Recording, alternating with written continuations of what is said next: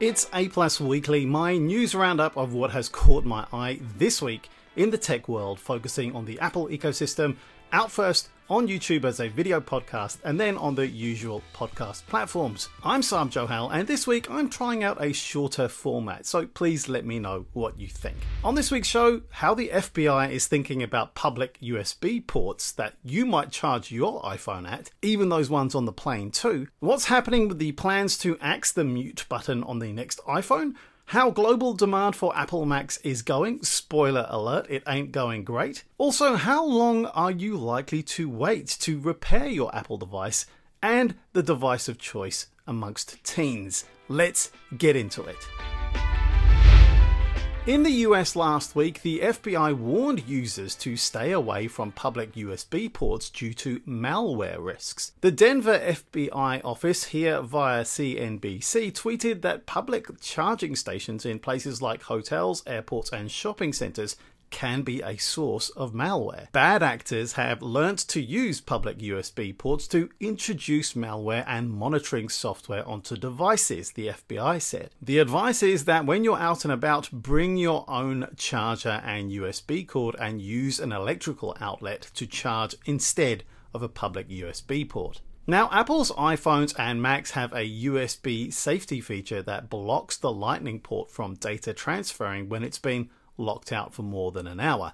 But malware can still get in if you're using your device and plug into a public port. Note, this is a problem because if malicious code is put onto a public USB port, hackers can get into your device, getting usernames and passwords, taking control of your emails, taking money from your online accounts, and more. Keep safe by only using your own USB cable and power block to charge when you're out. That's the best way to prevent this attack. The FBI has a similar warning on its website, noting that people should not use free charging stations. They also have the standard advice about staying off public Wi Fi for important things, don't open strange documents, not use the same password for all accounts, and not click on any links in texts or emails. It's amazing how easy it is to forget, though, or fall for some of these tricks because the need for connection is constant and the hazards are everywhere. Personally, I feel that this is something that's been known in tech circles for years,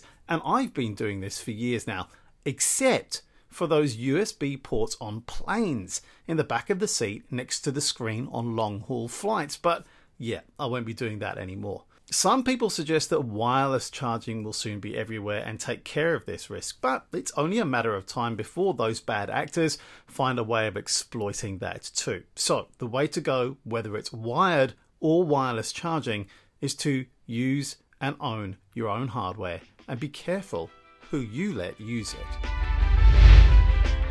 Now, has the iPhone 15 solid state button been axed? Well, it looks like the feature that has been rumored and that I talked about last week has been terminated. The mute button looks like it is staying, and the action button that was rumored to be ported from the Apple Watch Ultra is being put on hold for mass production in the iPhone 15 because of technical problems. That's the latest information shared by Apple analyst Ming Chi Kuo. As a reminder for you, Kuo mentioned the iPhone 15 Pro models would have solid state buttons back in October.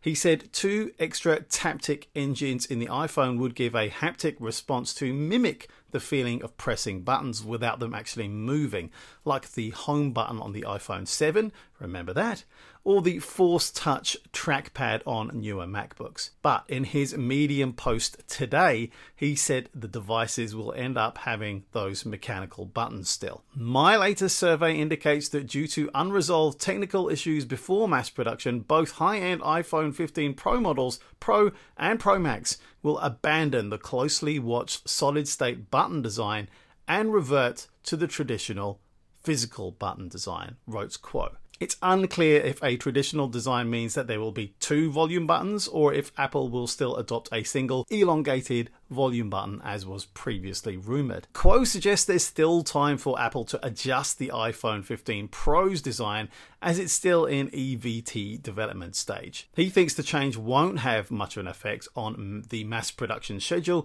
and shipments for the Pro models. Now, Jeff Pu and Shelley Cho from Haitong International Securities in Hong Kong reported the reversal too.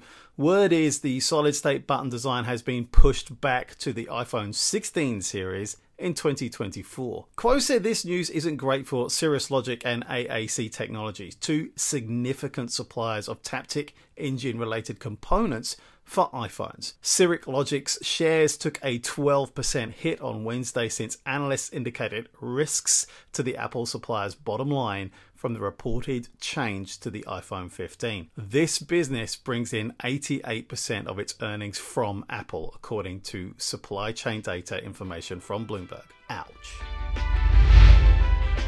There's been a big slump in Mac sales, something that Apple thought it had avoided as we exited this lockdown phase of the pandemic, and it's hit home with a vengeance. Apple's 40% plunge in PC shipments is the steepest amongst major computer makers. Apple's personal computer offerings were hammered in the first quarter, down 40.5%, the most since the last three months of 2000, owing to low demand and too many units on the market, which has hit them really hard. But shipments by all PC makers combined slumped 29% to 56.9 million units and fell below the levels of early 2019 as the demand surge driven by pandemic era remote work evaporated. Lenovo and Dell had drops of over 30%, while HP was down 24.2%. No large company got away from the slowdown, with Asus Tech coming in last in the top five with a 30.3% decrease. Now, this will hit Apple hard since their shipments had mostly stayed steady since the pandemic started.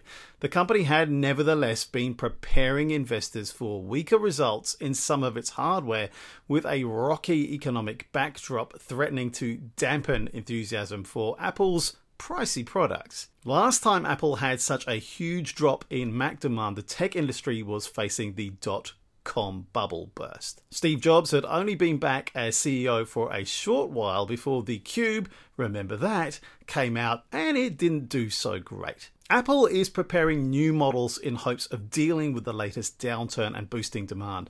Bloomberg reported that the company is getting set to launch its newest selection and laptops and desktops later in the year with a new iMac included. Maybe that will breathe some life into the market along with a rejuvenated economy, or at least it not getting too much worse. I'm not holding my breath. I still think we have some way to go. Better news here for Apple in the iPhone segment as teens are choosing the Apple life. The iPhone is by far the most favored by teens, leaving Android in the dust. According to the Piper Sandler Taking Stock with Teens survey, some 87%, 87% of teens currently own an iPhone, and 88% of teens expect to own an iPhone for their next device. And 35% of them also own an Apple Watch. The survey is not great for Android because Apple's devices definitely have the cool thing going for them. And it's clear people usually stay with the devices and platforms they know, making it worse for Google than it possibly seems.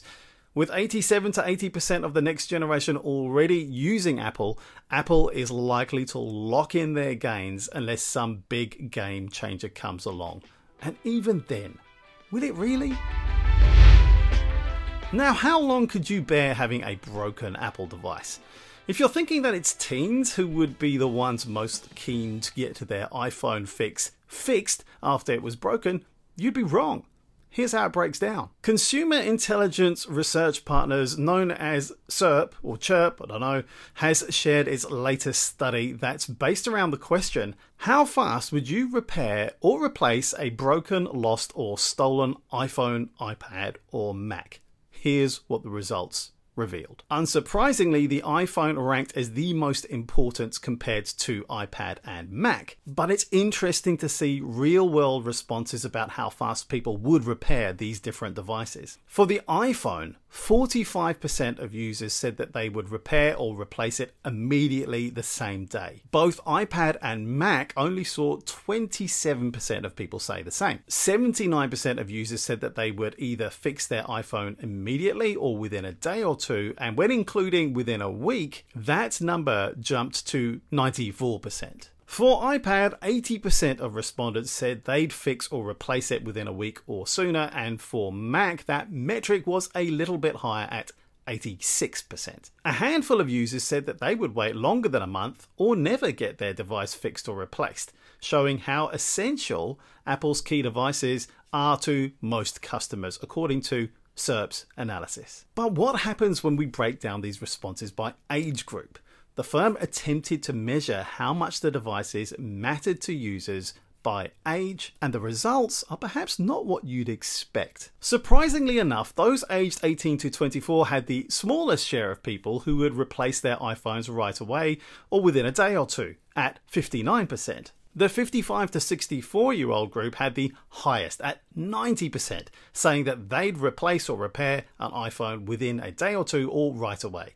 And 45 to 54 year olds were very close behind at 89%. And people usually point fingers at young users for having a device addiction. But I guess it's also helpful to be more likely to have the cash handy to get that repair done quickly rather than relying on putting in extra hours in your job to find the money to make it happen. In the end, CIRP is sure that there's a big difference between the generations older iPad and Mac users were also more likely to switch out or fix their devices quicker than the youngest owners. If you're watching on YouTube, subscribe and hit that bell to make sure you don't miss my next video. And on audio, be sure to follow or something like that to get my next show. I'm Saab Johal and this channel is A+. Thanks for being here right at the end of this shorter, punchier show. Look out for a new angle later this month. But for now, cheers and go well.